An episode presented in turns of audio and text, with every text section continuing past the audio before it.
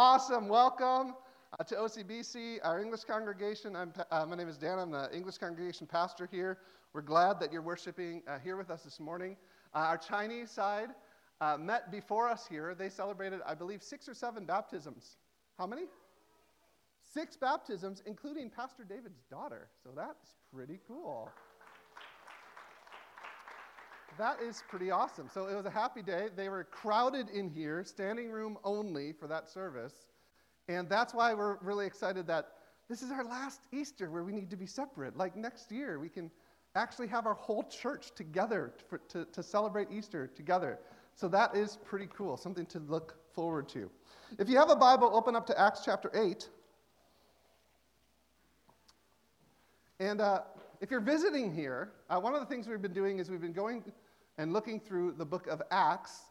And today we're, we're not going to like, I'm not going to be preaching this, this text from the book of Acts, but I'm going to open up by looking at this text in the book of Acts, and then we're going to actually look at it in greater detail next week. So let's read it, and then I'll pray, and then we'll, I'll show you where we're going to go. So in Acts chapter 8,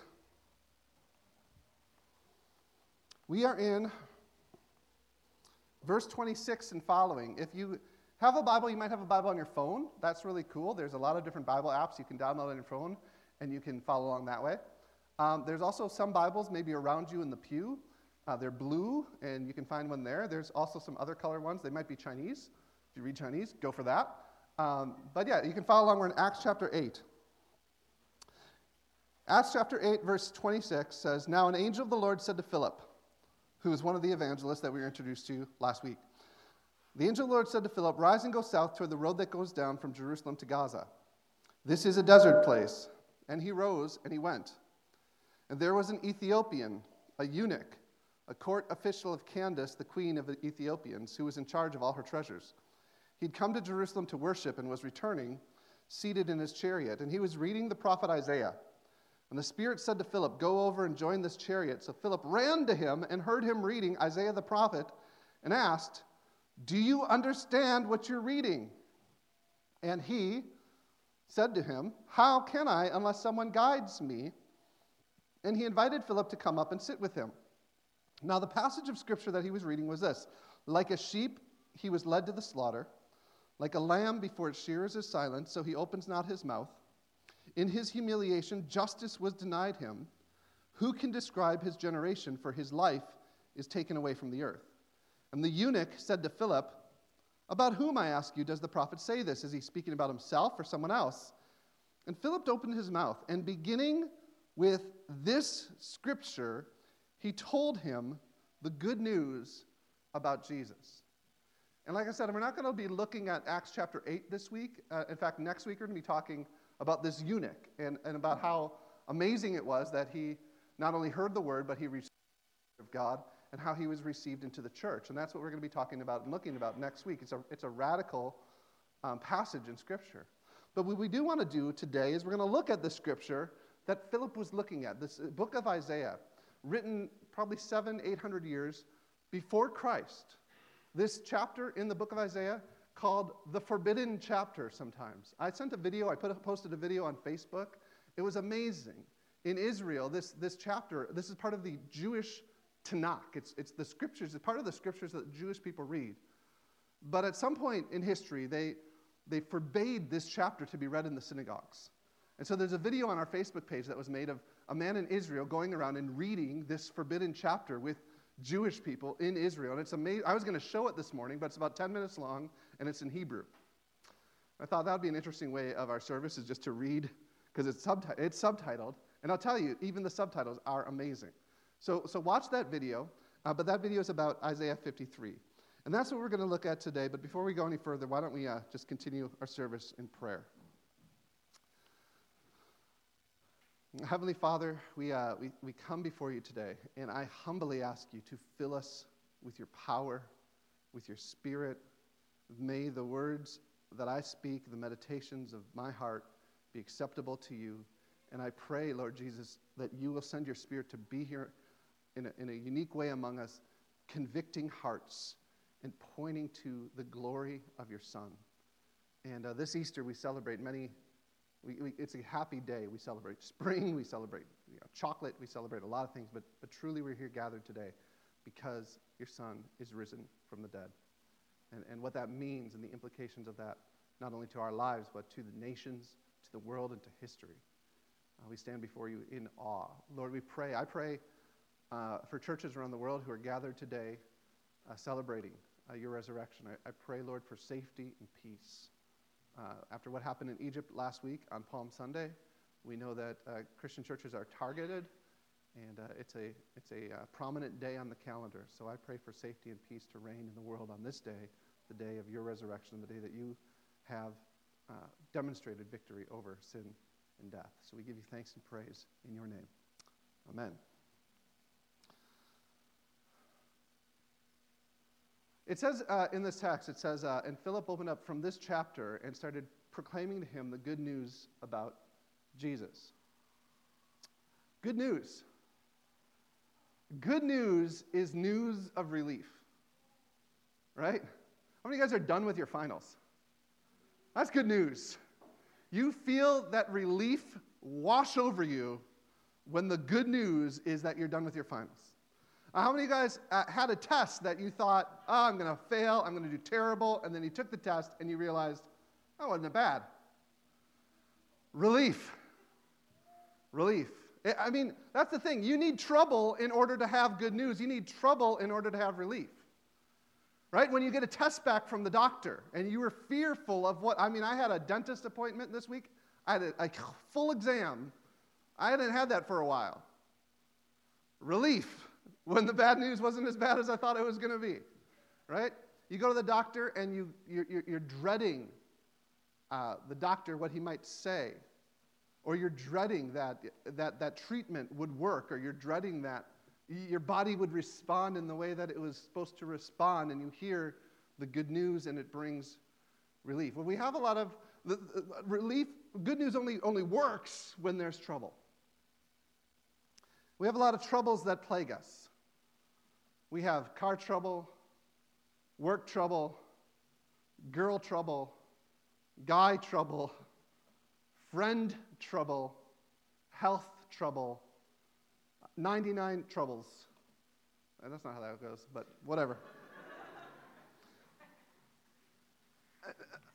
a never ending end to the troubles that plague us as human beings. And the Bible makes things a little bit more simple for us. And, and what we're going to look at as we look into Isaiah and, and think about Easter is that really there's three. Uh, you can have a lot of those troubles girl trouble, guy trouble, car trouble, work trouble, school trouble, test trouble. You can have all those, but those are surface level troubles. And the Bible tells us, and the Bible teaches us to probe more deeply, to probe more deeply at the heart of our troubles. And so today we're gonna, I'm going to introduce you to three troubles that plague mankind and we're going to see what Isaiah 53, chapter, the forbidden chapter in Isaiah, have to speak, and how Isaiah points us to the only hope for those troubles. The, the three troubles that face us. If you get down to the heart and you, and you dig deep beyond the surface level troubles, the three troubles that face us are ignorance, guilt, and weakness. Ignorance, guilt, and weakness. The Bible speaks to these troubles. Ignorance. There's a lot of different levels at which we're ignorant. In fact, ignorance is a thing like, you know, today that's almost the one insult you can still tell somebody. You can still call somebody, you're so ignorant, right? Ignorance. We're ignorant of what to do. When you're, when you're in your life and you're, you're just confused as to what the next steps are taken because you can't judge the time you can't judge the manner, and you can't judge if I do this, it's going to lead to that, and so I don't know what to do. The book of Ecclesiastes says that there is a time and a way, or another translation, there's a, there's a time and a manner for everything. Although man's trouble lies heavy on him. You know, you know that, that, little song, To everything, turn, turn, turn, there is a season. You ever heard that song? Only the white people are nodding, I guess. That's what's happening here. And we're like, what? It's taken from the book of Ecclesiastes. There's a time for every season, a time for every purpose under heaven, a time to be born, a time to die, a time to laugh, a time to cry, a time for war, a time for peace. And Ecclesiastes says, There is a time and a purpose, a time and a manner for everything, yet man's troubles lies heavy on him, for he does not know what is to be, for who can tell him how it will be? It's the trouble that you, you, you, that's the trouble of ignorance on a day to day life. I don't know what to do. I don't know what to be. I don't know what's going to be. That's our trouble. But that confusion leads to the deeper trouble of ignorance, which is this we don't know what to do because we don't know what is good. In fact, if, if, unless we're sitting under God's revelation, our, our trouble is not only that I just don't know what to do and I'm confused of what to do, it's that I do not know what is good. And so what we do is we do what they did in Judges, where it says we every man did what is right in, its, in his own eyes. Or there's a book of the Bible called the Judges, in which that's the refrain. It comes up again and again in the book. Every man did what was right in his own eyes. And it's not describing that era of history as a good thing.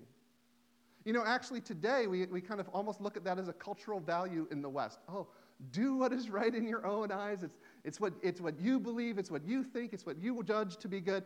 And, and we almost take that as a cultural value. In the Bible, that book, uh, Judges, it's not a positive thing that every man was doing what is right in their own eyes, and it led to individual chaos, it led to community chaos, and it led to national chaos in the book of Judges. We're ignorant of what to do because we are ignorant of what is good. And if there is a good, and what is right and wrong, and how do we know what is right and wrong, and how, how do, we, how do we even know anymore? And so I do what is right in my own eyes. And that individual confusion over what do I do, eh, because that moral confusion, what is good, leads us to an epistological confusion and an epistemological ignorance saying, I just don't even know what is true anymore. This year has been the year that we have, I mean, postmodernism, this thing has been coming for a long time, but this is the year that suddenly everybody woke up and said, hey, we're living in a post truth culture with alternative facts, and we, all you have is spin now, and we don't, there is no, we're like Pilate. When Jesus was brought before Pilate, and, and, and, and Pilate throws his hands up into the air and says, What is truth? We are ignorant that there could even be truth. And so it hits us on the day to day level. I don't know what to do. It hits us on the moral level. I don't know what's good. It hits us on the epistological level. I don't know what's true. And it all comes down, and in fact, what the Bible teaches is all this ignorance is self inflicted. That all this ignorance comes about primarily because, it says in Romans chapter 1, what is known about God and what can be known about God is plain to us. For God has made it plain to us in the things that He has created. His divine power, His majesty are plain to us in the things that He's created. Therefore, we would have no excuse in our ignorance. But what the Bible actually says is it's not a problem of, of wisdom and it's not a problem of knowledge. What it's a problem of is our human heart. We refuse knowledge. And it says, in our unrighteousness, we suppress the truth in our unrighteousness. We welcome ignorance because we do not want to face the consequences that there is a God above us who is true and who is moral and who will tell us on a day to day life what to do. And that's a problem. And Nietzsche knew that this was a problem. Nietzsche is like the father of a lot of the father of modern nihilistic and atheistic philosophy. But Nietzsche knew that when you killed God, all it led to was ignorance. In his uh, poem, Thus Spoke Zarathustra, the man man rushes out, right? And, and I love this. I mean, this is one of the greatest insights of all, you know, non, well, not, this is one of the greatest insights of philosophy. Non Christian philosophy is here. He, the man man rushes out and he says, God is dead. God is dead. Where is God? I will tell you, we have killed him, you and I. All of us are his murderers. But how did we do this? How could we drink up the sea? Who gave us the sponge to wipe away the entire horizon? What were we doing when we, in, listen, what were we doing when we unchained this earth from its sun? Whither is it moving now? Whither are we moving? Away from all suns. Are we not plunging continually backward, sideward, forward, in all directions? If you've loosened yourself from God, if you've loosened yourself from the sun, there is no longer up or down. There's no longer east or west. We've unchained ourselves from the center. Are we not plunging continually? Are we not straying as through an infinite nothing? Do we not feel the breath of empty space? Has it not become colder? And listen, is it not night continually closing in on us? Do we not need to light lanterns in the morning? Why do you light lanterns? Because you're living in darkness. And Nietzsche's saying we've killed God, we've disconnected ourselves from God, we've, we've, we've killed Him, we've suppressed the truth in righteousness, and now, even in the morning, we're walking around in darkness, in ignorance. Daily confusion, moral, con- moral ignorance, the ignorance of truth because we suppress the truth about God. That's the first trouble of man is our ignorance. The second trouble we face as human beings is guilt. Guilt. Now, there's two aspects to guilt there's the subjective aspect of guilt, and there's the objective aspect of guilt. The subjective aspect of guilt is that feeling in your stomach when you know you've done wrong. The subjective aspect of guilt is that wish that you could go back and redo what has been done. I was watching a TV show this week with my wife, Survivor. You guys know I watch Survivor. And, and, and this week, one, one of the players did something that was not related to the game at all, but he betrayed the trust of one of the other castaway members, and he did it. It wasn't about anything that happened in the game, it was about the person's life outside of the game. And as soon as he did what he did, he knew he had done wrong. And he even said, I wish I could go back 15 minutes. I wish I could go back and undo what I've done. And you could see not only was the person he had betrayed horrified, but he himself was horrified at the guilt that overwhelmed him because of what he had done. And he tried to make it better in the words that he spoke later. He tried to make it better in how he wanted to say, I can make up for it, I can make up for it. And everyone around said, What are you going to do? There's nothing you can do to take back the words that you've already poured out. That's the subjective aspect of our guilt. And you and I have all been there with any of our relationships. We have known when we have destroyed trust, we've known when we have broken faith, we know when we have spoken words that we can't take back. We know when we have done actions that we say, I wish I could go back and change them because of this feeling of guilt. But let me tell you, that is only one aspect of guilt. There's not only the subjective feeling of guilt, because if it were just the subjective feeling of guilt, we could do what our culture does out there, and we could say, it doesn't really matter, there is no real right or wrong, and there is no, and we could, we could just cover it up. But there's the objective fact, the objective reality of guilt that you have actually done and transgressed and violated what you ought not to have done. And there's an act of justice that is necessary to right the wrong. The objective fact of guilt cannot just be brushed off the sleeve. The objective fact of guilt demands restitution, it demands punishment, it demands justice. And so our guilt is not just the subjective trouble, it's not just the subjective problem. It's an objective fact. And if you, t- if you combine it with the first, that we have suppressed the truth about God in our unrighteousness, and therefore we have exchanged the truth about God to worship and to serve the created things rather than the Creator, what that means is that our guilt is not just an individual thing. What that means is that our guilt, our actual reality of our guilt, is us standing before a holy God, having violated, having, having disgraced and dishonored Him. And try to brush that off your sleeve, and you cannot. It's like washing and it won't come out.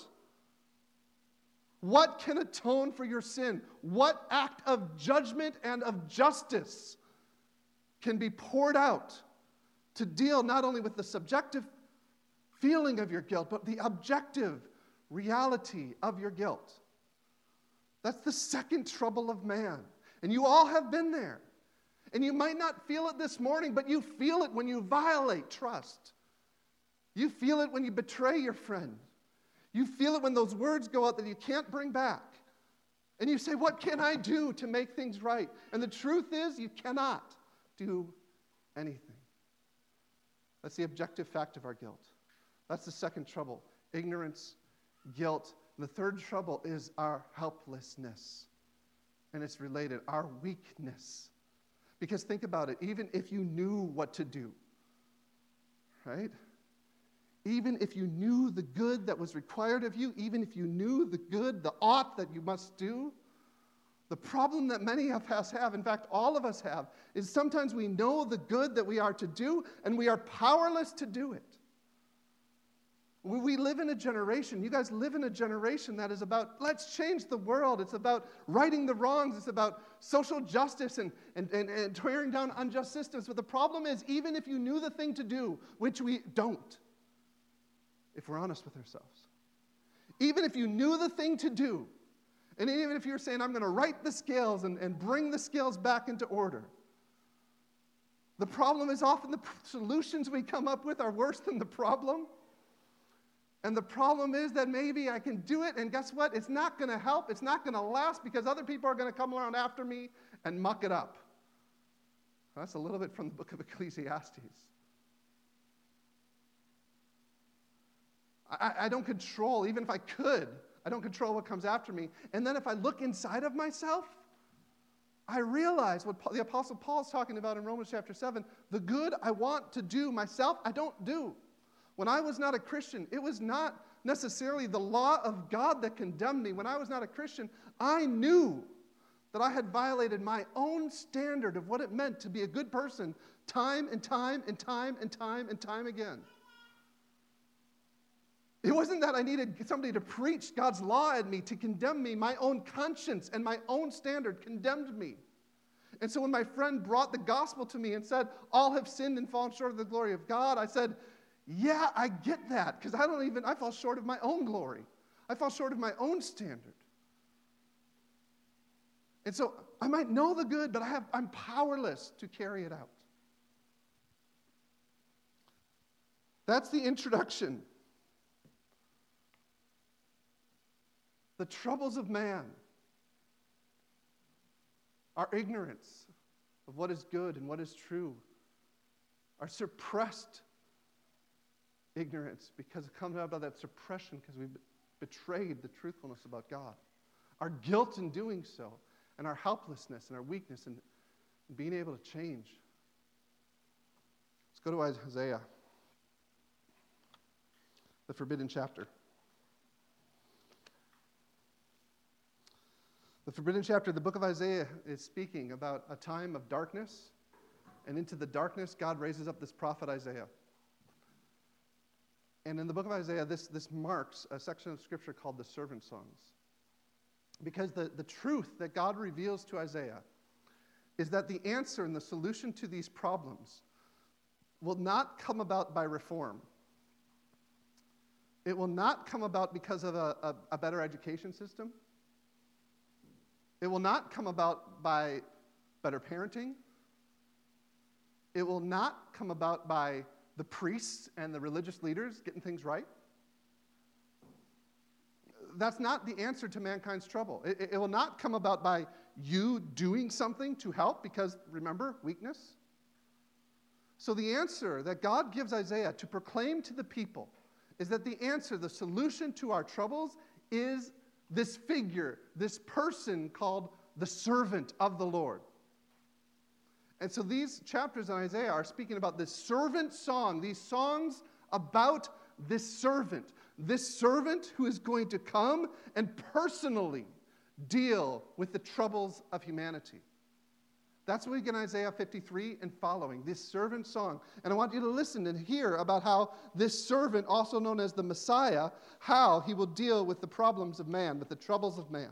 So, first, our ignorance. The Messiah will reveal God and his ways to us. So, this is the chapter that, that, that eunuch who, who God sent Philip to, this is what he's reading from. And he says, Who is this? We'll get to that. But the Messiah will reveal God and his ways. I'm going to actually start not in Isaiah 53, but in Isaiah 52, verse 13. It says, Behold, my servant shall act wisely. He shall be high and lifted up, and shall be exalted. Many were astonished at you. His appearance was so marred beyond human semblance, and his form beyond that of the children of mankind. So he shall sprinkle many nations. Kings shall shut their mouths because of him.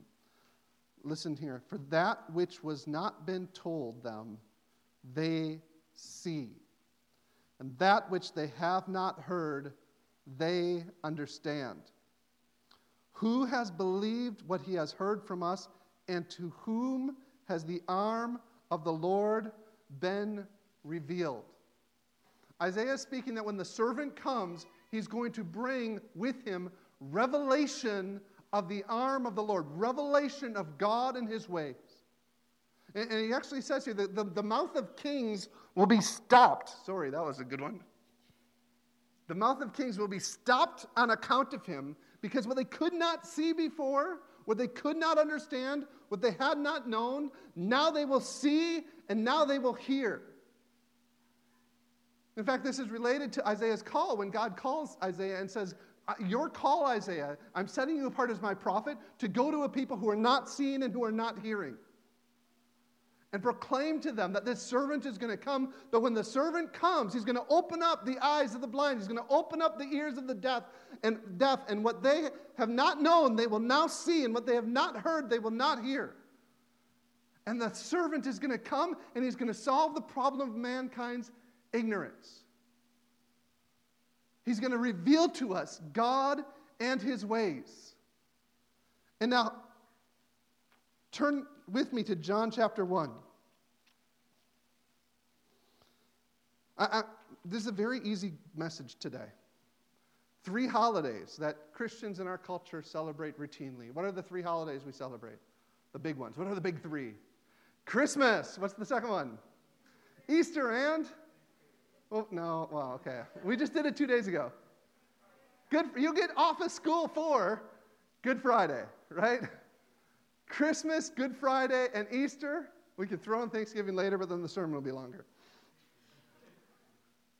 These three holidays are God's answers and his solutions to our problems. So Isaiah 53 says, Who has believed our message? Who has seen what the arm of the Lord has revealed? The servant is going to reveal what we have not seen.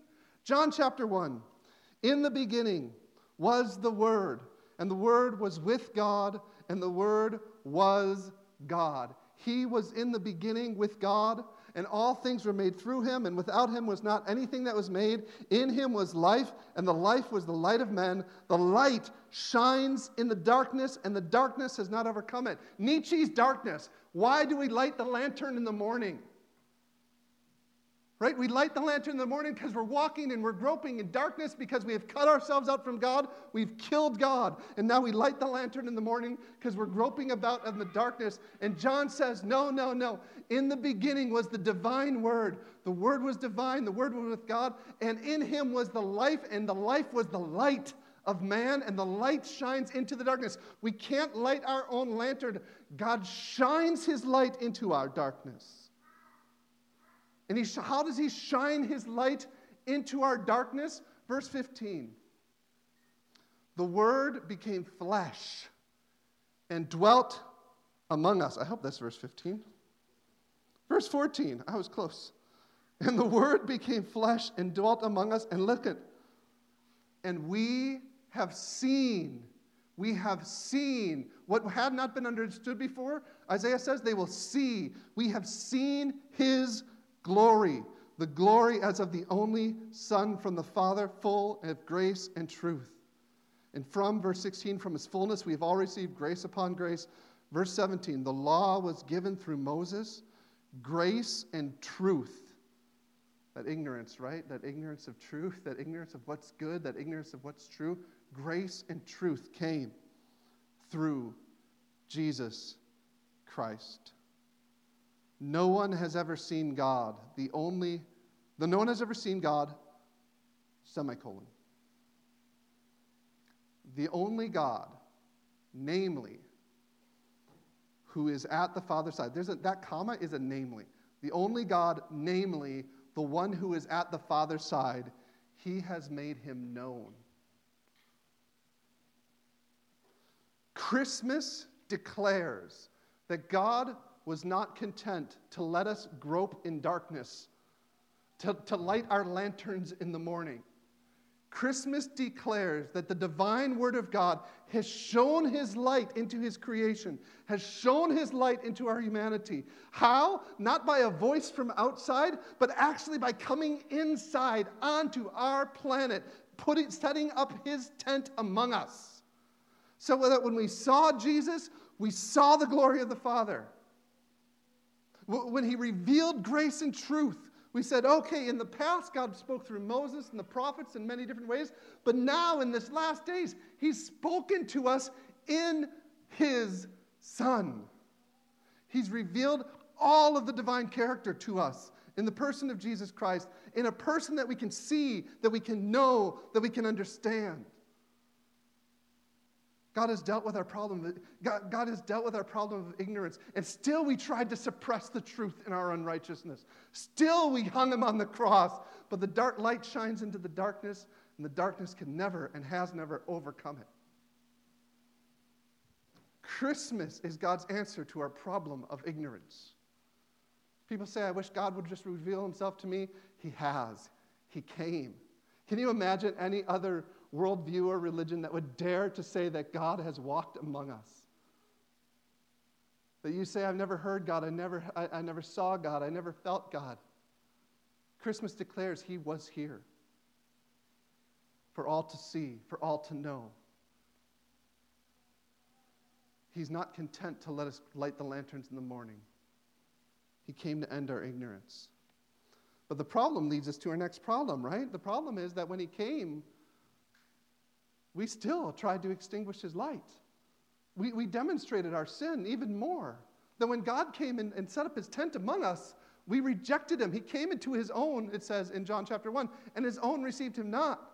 So when, when, when, when Revelation came, it, it, it, didn't, it didn't lead to everyone's salvation. What it led to was our even more condemnation because we hate the light.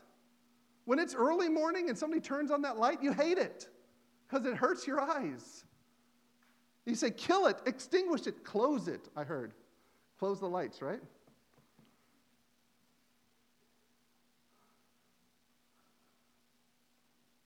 so it leads to the next problem, the problem of our guilt. Go back to Isaiah 53.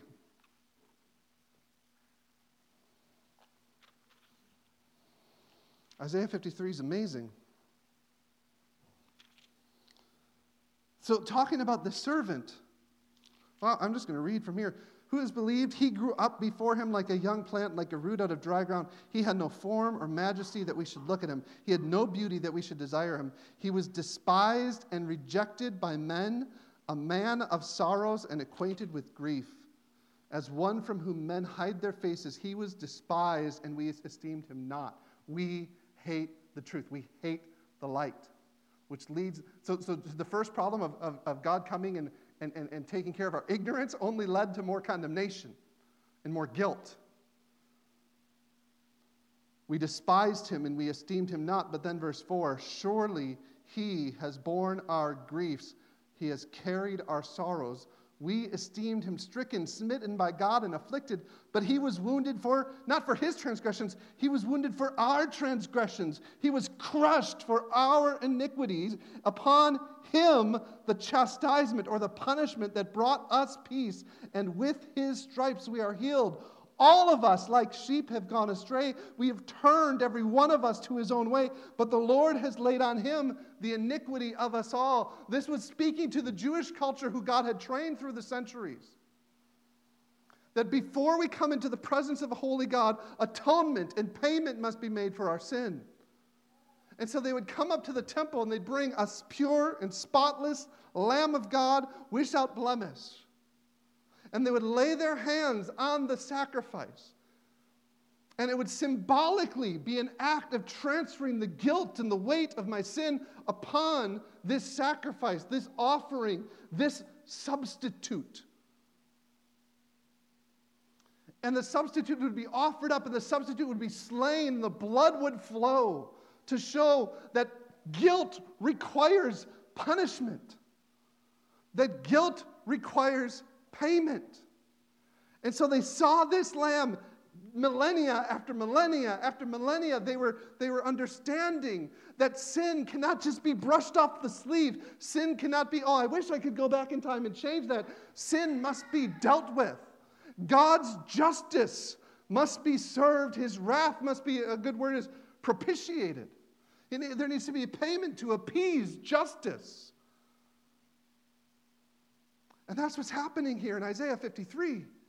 And he's saying, This servant who's going to come, he's not just going to reveal the arm of the Lord. What he's going to do is he's actually going to take the sins upon himself. By his punishment, our peace will be secured. By his wounds, we will be healed. And John in the New Testament, he sees Jesus coming up over the hill as John's baptizing at the river for repentance, for the forgiveness of sins and he sees Jesus and he says, Behold, the Lamb of God. He takes away the sins of the world. And we realize that this problem of guilt, actually, fundamentally, the problem of your and my guilt is not fundamentally our problem. The problem of our guilt is fundamentally actually God's problem. I'll tell you what I mean by that. There's a, there's a passage in Romans. In fact, it's one of the most important passages in the whole Bible. It's Romans chapter 3 and it explains Jesus' death. And in Romans chapter 3, verse 21, it says, A righteousness of God has been manifested apart from the law, although the law and the prophets bear witness to it. The righteousness of God through faith in Jesus Christ for all who believe. For there's no distinction. All have sinned and fall short of the glory of God and are justified by his grace as a gift through the redemption that is in Christ Jesus. Stop there. When I was not yet a Christian, I did not understand the gospel. And when I heard a verse like this, what I thought was God was just brushing my sin off. How could God just simply say, Dan, it doesn't matter what you've done? It doesn't matter. It's okay. Here's a lollipop. Here's a lollipop. It's all better. Put a band aid on the boo boo of my rebellion. Because I was like, if, if grace is a free gift, that doesn't appease justice. If, if, grace is a free gift, if, if, if I'm cursing God and I deserve my sin be punished, and God just says, oh, it's okay. Where's justice? And here's the deal none of you and none of me, none of us want justice for ourselves, but we sure, we sure want justice when we're wronged. We do. We want justice. We want there to be a, such a thing as justice. So, how could God both offer his grace as a free gift and appease his justice? That's the second part of this verse. We are justified by his grace as gift through the redemption that is in Christ Jesus, whom God put forward as a propitiation by his blood to be received by faith. God is just in punishing us through the substitution of Christ. I played this video game with Caden yesterday, and there's this enemy you got to fight. And this guy, this enemy you fight, has a laser beam. And I don't know how you, like, I don't know how you can make how big you can make laser beams. Some of you guys in science, but the video game, the laser beam seems to be like that big, and if it hits anything, it just destroys. It just right, and uh, The justice and the just wrath of God was coming at us like laser beam intensity. And Christ, a sacrificial lamb, he stepped in and took our place. The wrath of God was poured out upon him. That's Good Friday. That's Good Friday. That's what we celebrated two days ago. Why is Good Friday good? Because the Lamb of God has taken away the sins of the world. Because the punishment that brought us peace was laid upon him. Because by his stripes and by his wounds we are healed. Because we could not deal with the problem of our guilt. Because we couldn't shake it off. And because we couldn't just say, it's okay, I can go back in time. Because there's nothing we could do to atone for it. And so God made all amends to save. He did it for us. So we can be saved by grace, by free gift. Like on Good Friday, we should be, we mourn around the cross, but we should be dancing around the cross. Because this is the free gift that He has done for us.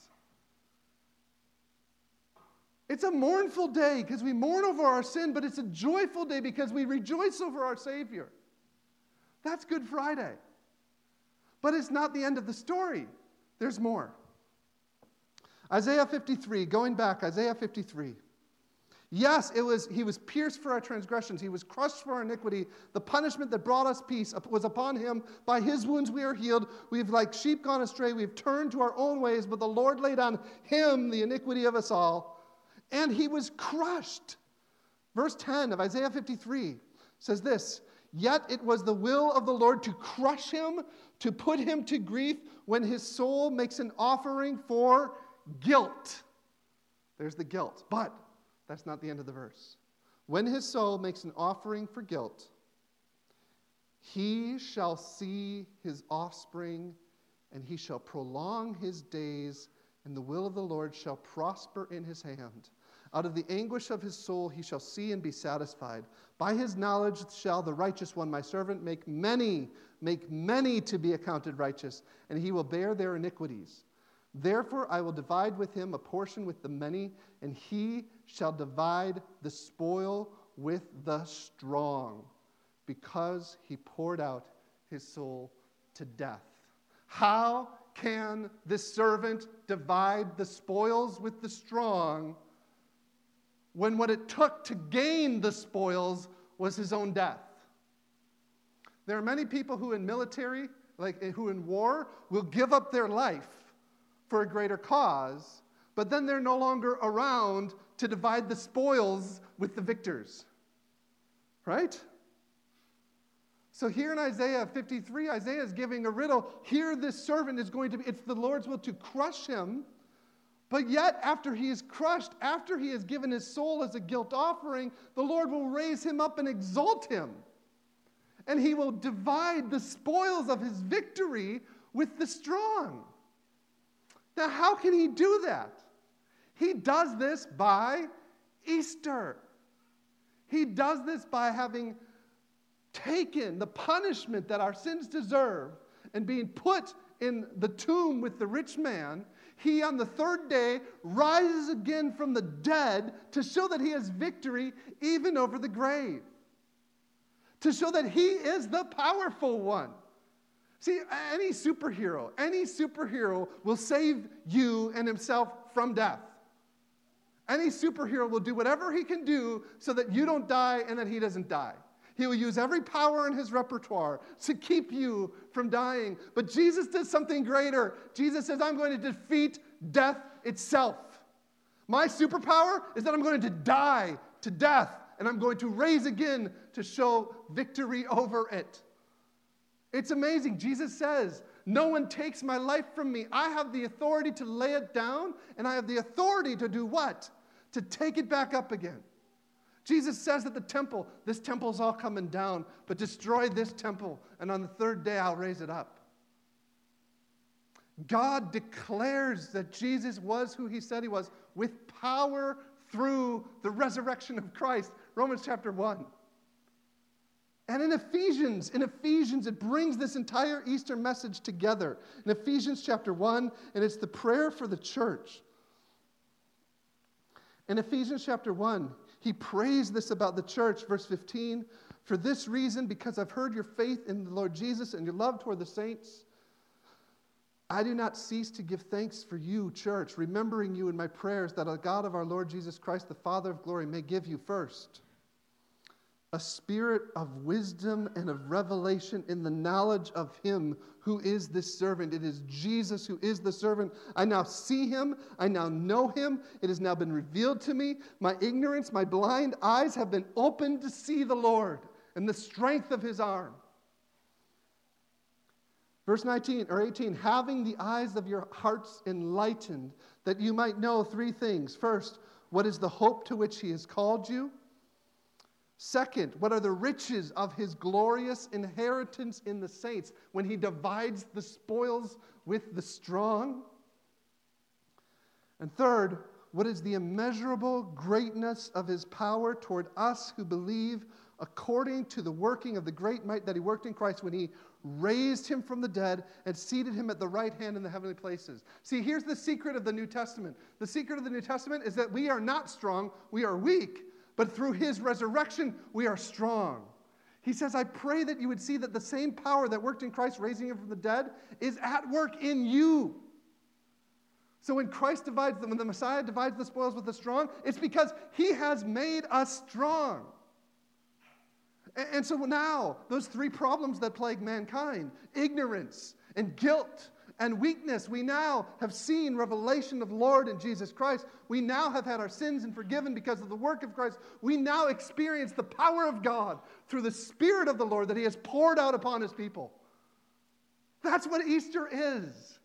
Christ is risen from the dead, and He has raised us who are in Him to new life. If you are here today, you do not know Jesus Christ, just like that suffering servant, he says, I'm reading as, or that, that eunuch in Acts chapter 8, I'm reading this chapter, this forbidden chapter. Who is this talking about? And Philip goes and he preaches to him the good news about Jesus Christ.